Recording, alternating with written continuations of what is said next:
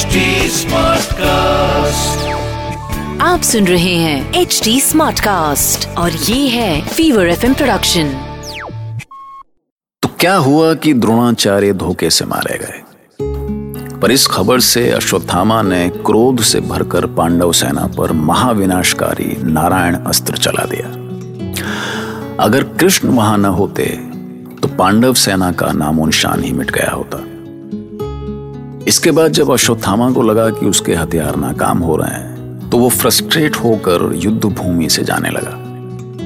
इधर दुर्योधन की जीत की खुशी मुट्ठी से रेत की तरह फिसलती जा रही थी और उधर पांडव समझ नहीं पा रहे थे कि द्रोणाचार्य की मौत पर खुशी मनाए या गम मैं दुर्योधन की मानसिक हालत का साक्षी रहा हूँ। मैं आकाश हूँ। मैं सब देखता हूँ। युद्ध, पलायन, सब कुछ। मैंने देखा है कि मुश्किलों में फंसे दुर्योधन ने द्रोणाचार्य के वध के बाद कर्ण को अपना सेनापति बनाया। लेकिन वो जानता था कि कर्ण के सामने अर्जुन की चुनौती खड़ी थी।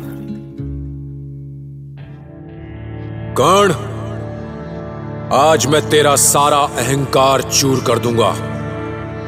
आप प्रहार कर मुझ पर। प्रहार कर। उठा अपना विजय धनुष और चला बाण मुझ पर। मुझे परास्त करने का स्वप्न भूल जा अर्जुन। संसार का कोई योद्धा कर्ण का वध नहीं कर सकता। किसी भुलावे में मत रहे कर्ण। अब तू केवल विषहीन सर्प जैसा है। अब न तेरे पास देवराज की शक्ति है न तेरा कवच कुंडल। तो क्या मैं स्वप्न देख रहा था। पर सच तो यही है। कुछ भी तो शेष नहीं है मेरे पास। ना कवच कुंडल, ना इंद्र की अमोक शक्ति, ना ब्रह्मास्त्र, कुछ भी नहीं। पर यह क्या हो गया है मुझे? ये क्या सोचने लगा मैं? मैं तो अभी शेष हूँ। मेरा आत्मबल मेरी शस्त्र विद्या और सबसे बढ़कर मेरा अर्जुन वध का प्रण तो शेष है अभी। कौन? मैं दुर्योधन। ओ आओ मित्र। क्या हुआ? हम्म, नींद नहीं आई तुम्हें? जब कानों में शत्रु सेना की गर्जना सुनाई देती है ना तो नींद हवा हो जाती है मित्र। और अब तो अब तो आचार्य द्रोण भी नहीं रहे। हम मैं अब मैं क्रोध भी किस पर करूँ मित्र? किससे कहूँ अपनी पीड़ा? कल तुम्हारी सारी पीड़ाओं का अंत हो जाएगा मित्र। क्योंकि कल तो मेरा और अर्जुन का निर्णायक युद्ध होकर रहेगा। मैं जानता हूँ कि मैं अपनी शक्तियाँ खो चुका हूँ। पर यह एक तरह से वरदान ही है मेरे लिए। क्योंकि अब अर्जुन और नहीं छिपेगा मुझसे। इसलिए कल या मेरा प्रण रहेगा या मेरे प्राण। मुझे तुम्हारी शक्ति पर विश्वास है मित्र। तुम अर्जुन से श्रेष्ठ हो और श्रेष्ठ रहोगे। मैं श्रेष्ठ हूँ मित्र पर उससे अधिक भाग्यशाली नहीं हूँ। युद्ध कौशल शस्त्र संचालन लक्ष्य संधान या पराक्रम में वो मेरी समानता कभी नहीं कर सकता। किंतु भाग्य के खेल में वो मुझसे श्रेष्ठ है। नहीं मित्र नहीं। ऐसा मत कहो। महारथी कर्ण के मुख से ऐसी बातें शोभा नहीं देती। जानता हूँ पर सच सच होता है मित्र। जिसे कृष्ण जैसा चतुर राजनीतिज्ञ और कुशल सारथी मिला हो उससे अधिक भाग्यशाली और कौन होगा? यदि आज कृष्ण मेरे साथ होते तो एक तो क्या सैकड़ों अर्जुन भी मिलकर मेरा सामना नहीं कर पाते? ऐसा है तो तो मैं चलूँगा तुम्हारा रथ लेकर। यह क्या कह रहे हो मित्र? मैं हस्तिनापुर के भावी सम्राट को अपना सारथी नहीं बना सकता। पर हाँ यदि मद्रपति महाराज शल्य बन सके मेरे सारथी तो वो कृष्ण के समान नहीं तो उनसे कम भी नहीं है। पर क्या वो सारथी बनना स्वीकार करेंगे? मैं कहूँगा उनसे वो मेरा अनुरोध नहीं ठुकराएँगे। तुम्हारी मति मारी गई है कर्ण? बुद्धि भ्रष्ट हो गई है तुम्हारी? तुमने सोच भी कैसे लिया कि मैं तुम्हारा सारथी बनूँगा? मामा से निवेदन करने में लज्जा क्यों आएगी महाराज? जब कृष्ण अर्जुन के सारथी हो सकते हैं तो आप कृष्ण ने युद्ध नहीं लड़ने का वचन दिया था। आपका ये उपकार मैं कभी नहीं भूलूँगा मामा। मेरे लिए नहीं तो कृष्ण को अपमानित करने के लिए ही कर्ण के सारथी बन जाइए। क्योंकि रथ संचालन में तो कृष्ण भी आपकी समानता नहीं कर सकते। मुझे बहकाने की कोशिश मत करो दुर्योधन। मैं आपको बहकाऊँगा मामा। अरे ये जानते हुए भी कि यदि आपने मेरा साथ नहीं दिया तो मैं एक क्षण में समाप्त हो जाऊँगा। चलो ठीक है। किंतु कर्ण मेरा स्वामी नहीं है।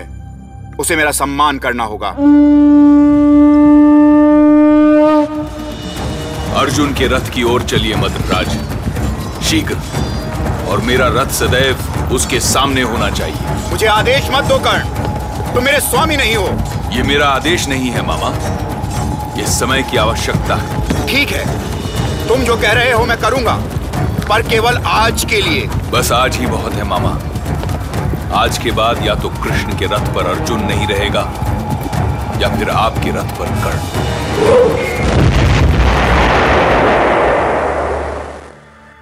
कौरव सेना ने एकजुट होकर पांडवों पर धावा बोल दिया है महाराज। कर्ण बार बार अर्जुन की तरफ़ जाने का प्रयास कर रहा है किंतु सफल नहीं हो पा रहा है। महाराज शल्य ने कर्ण का रथ आगे बढ़ाया, किंतु दृष्टद्युम्न ने भयंकर बाणों की वर्षा से उसका रथ रोक दिया है। कर्ण ने वायु बाण चलाया। दृष्टद्युम्न का संतुलन बिगड़ गया है। अर्जुन ने आगे बढ़कर अश्वत्थामा पर प्रहार किया और वो घायल हो गया है। और इससे पहले कि अर्जुन और प्रहार करे, संशप्तक उसे घेरते जा रहे हैं।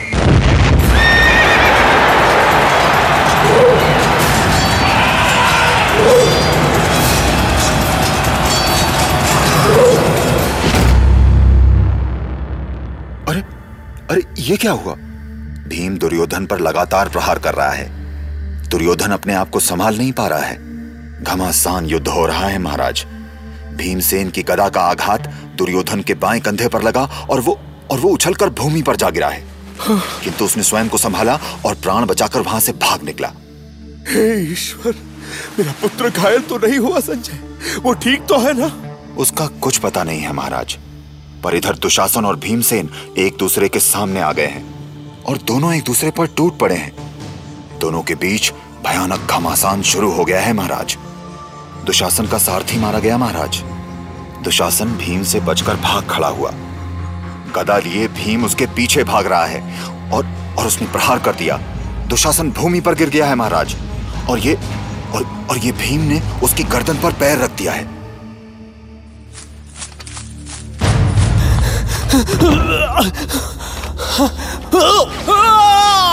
याद कर दुशासन याद कर अपने घिनौने कृत्य। याद कर पापी। इन्हीं हाथों से तूने पांचाली के केश पकड़कर खींचे थे ना?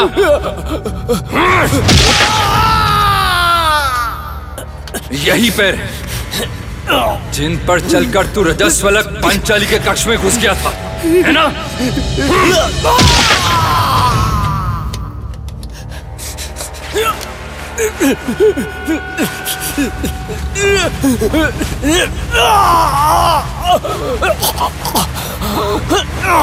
मुझे मुझे छोड़ दे, नीच तुझे छोड़ दूँ, पापी।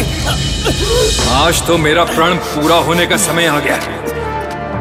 आज ये भीम तेरा रक्त पिए। देख, तेरी छाती फड़कर तेरा रक्तपान करेगा ये भीम। जय महाकाल।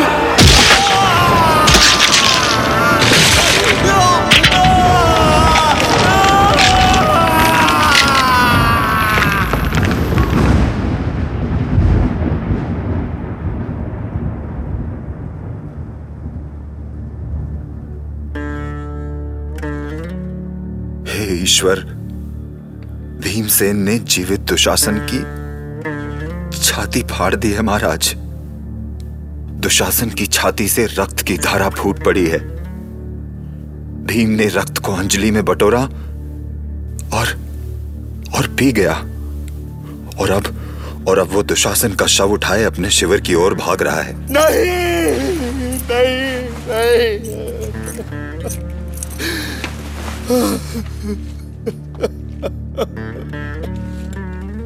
बस करो बस करो, संजय, बस करो।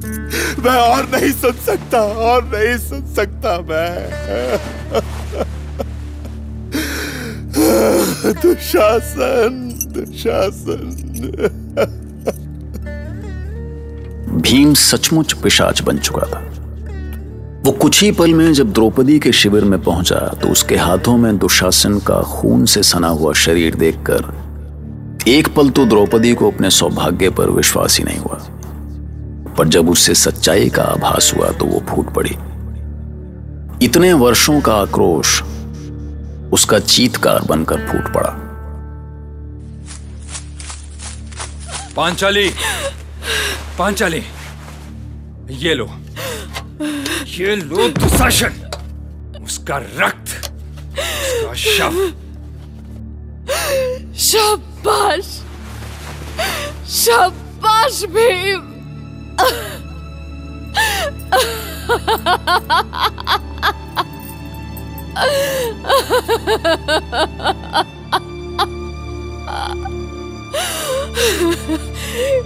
कहाँ से चले थे और कहा तक पहुँचे?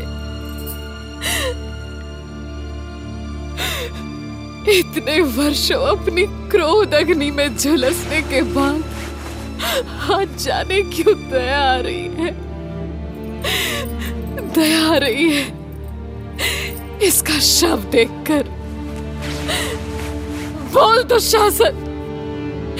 क्यों किया तूने मेरे साथ ऐसा? मैं भाभी थी तेरी। स्त्री को इतना तुच्छ समझ लिया। वस्तु नहीं हूँ मैं। सुन रहा है वस्तु नहीं हूँ मैं। वस्तु नहीं है, स्त्री। वो किसी की माता है। किसी की भागिनी। किसी की पुत्री है वो। तो किसी का प्रेम है। और सबसे बढ़कर स्वयं एक शरीर। एक आत्मा है। ले जाओ भीम। इस नीच का शव और कहीं फेंक दो जंगली जानवरों के बीच। पांचाली कहाँ जा रही हो? पता नहीं। जाने कहा जा रही हूँ। जाने कहाँ से चली थी। लगता है मेरे संसार में दिशाओं ने, शब्दों ने, संबंधों ने सबने अपना अर्थ खो दिया है।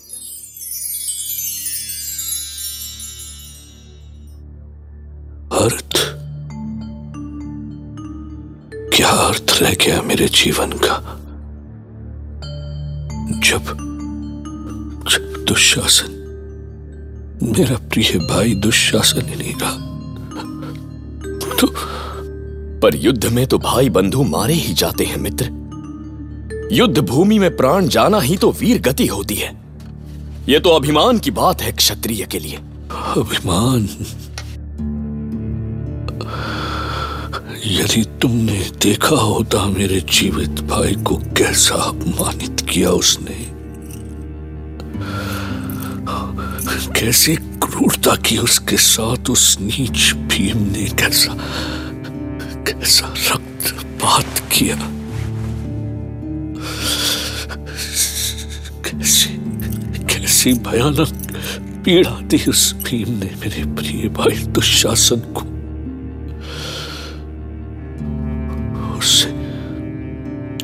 उससे तो उससे तो साक्षात काल भी काब उठे अश्वत्थामा। तो शोक मत करो दुशासन की मृत्यु का। प्रतिशोध लो। प्रतिकार करो उन पापी पांडवों का। उन्हें वही पीड़ा दो, जो उन्होंने तुम्हें दी। हाँ मित्र। हाँ। मेरे सबसे प्रिय भाई दुशासन के साथ उस पापी भीम ने जो किया है उसका फल तो उसे भुगतना होगा। अब युद्ध का ऐसा ज्वार उठेगा, जिसमें वो नीच पांडव बह जाएँगे। प्रणय प्रणय आएगी।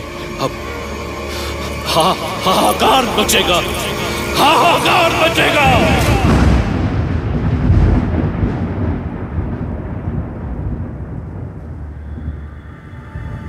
कर्ण और अर्जुन के बीच भयंकर युद्ध छिड़ गया है, महाराज। अर्जुन ने कर्ण के सारे रक्षकों को मार गिराया है। कौरव सेना के सैकड़ों योद्धा काल के मुख में चले गए हैं। और और ये कौरव सेना में भगदड़ मच चुकी है, महाराज।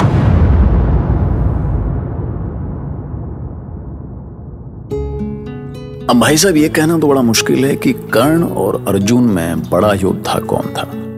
लेकिन ये तो तय है कि कृष्ण के साथ ने अर्जुन की ताकत कई गुना बढ़ा दी थी। एक समय ऐसा भी आया जब कर्ण ने सीधा अर्जुन के कंठ में तीर मारा, लेकिन कृष्ण ने रथ के घोड़ों को एक झटके में नीचे बिठा दिया और कर्ण का तीर अर्जुन के सर के कवच को छूता हुआ निकल गया। कृष्ण की इसी चतुराई ने कर्ण को डेस्परेट कर दिया। फिर भी वो अर्जुन को मारने का अपना प्रण कभी नहीं भूला, क्योंकि यही कर्ण के जीवन का इकलौता उद्देश्य था।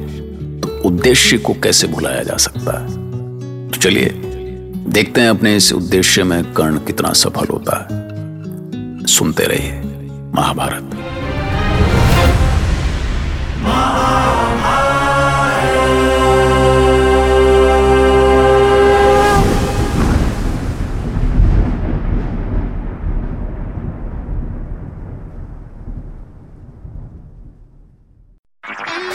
आप सुन रहे हैं एच डी स्मार्ट कास्ट और ये था fever FM production H smart cast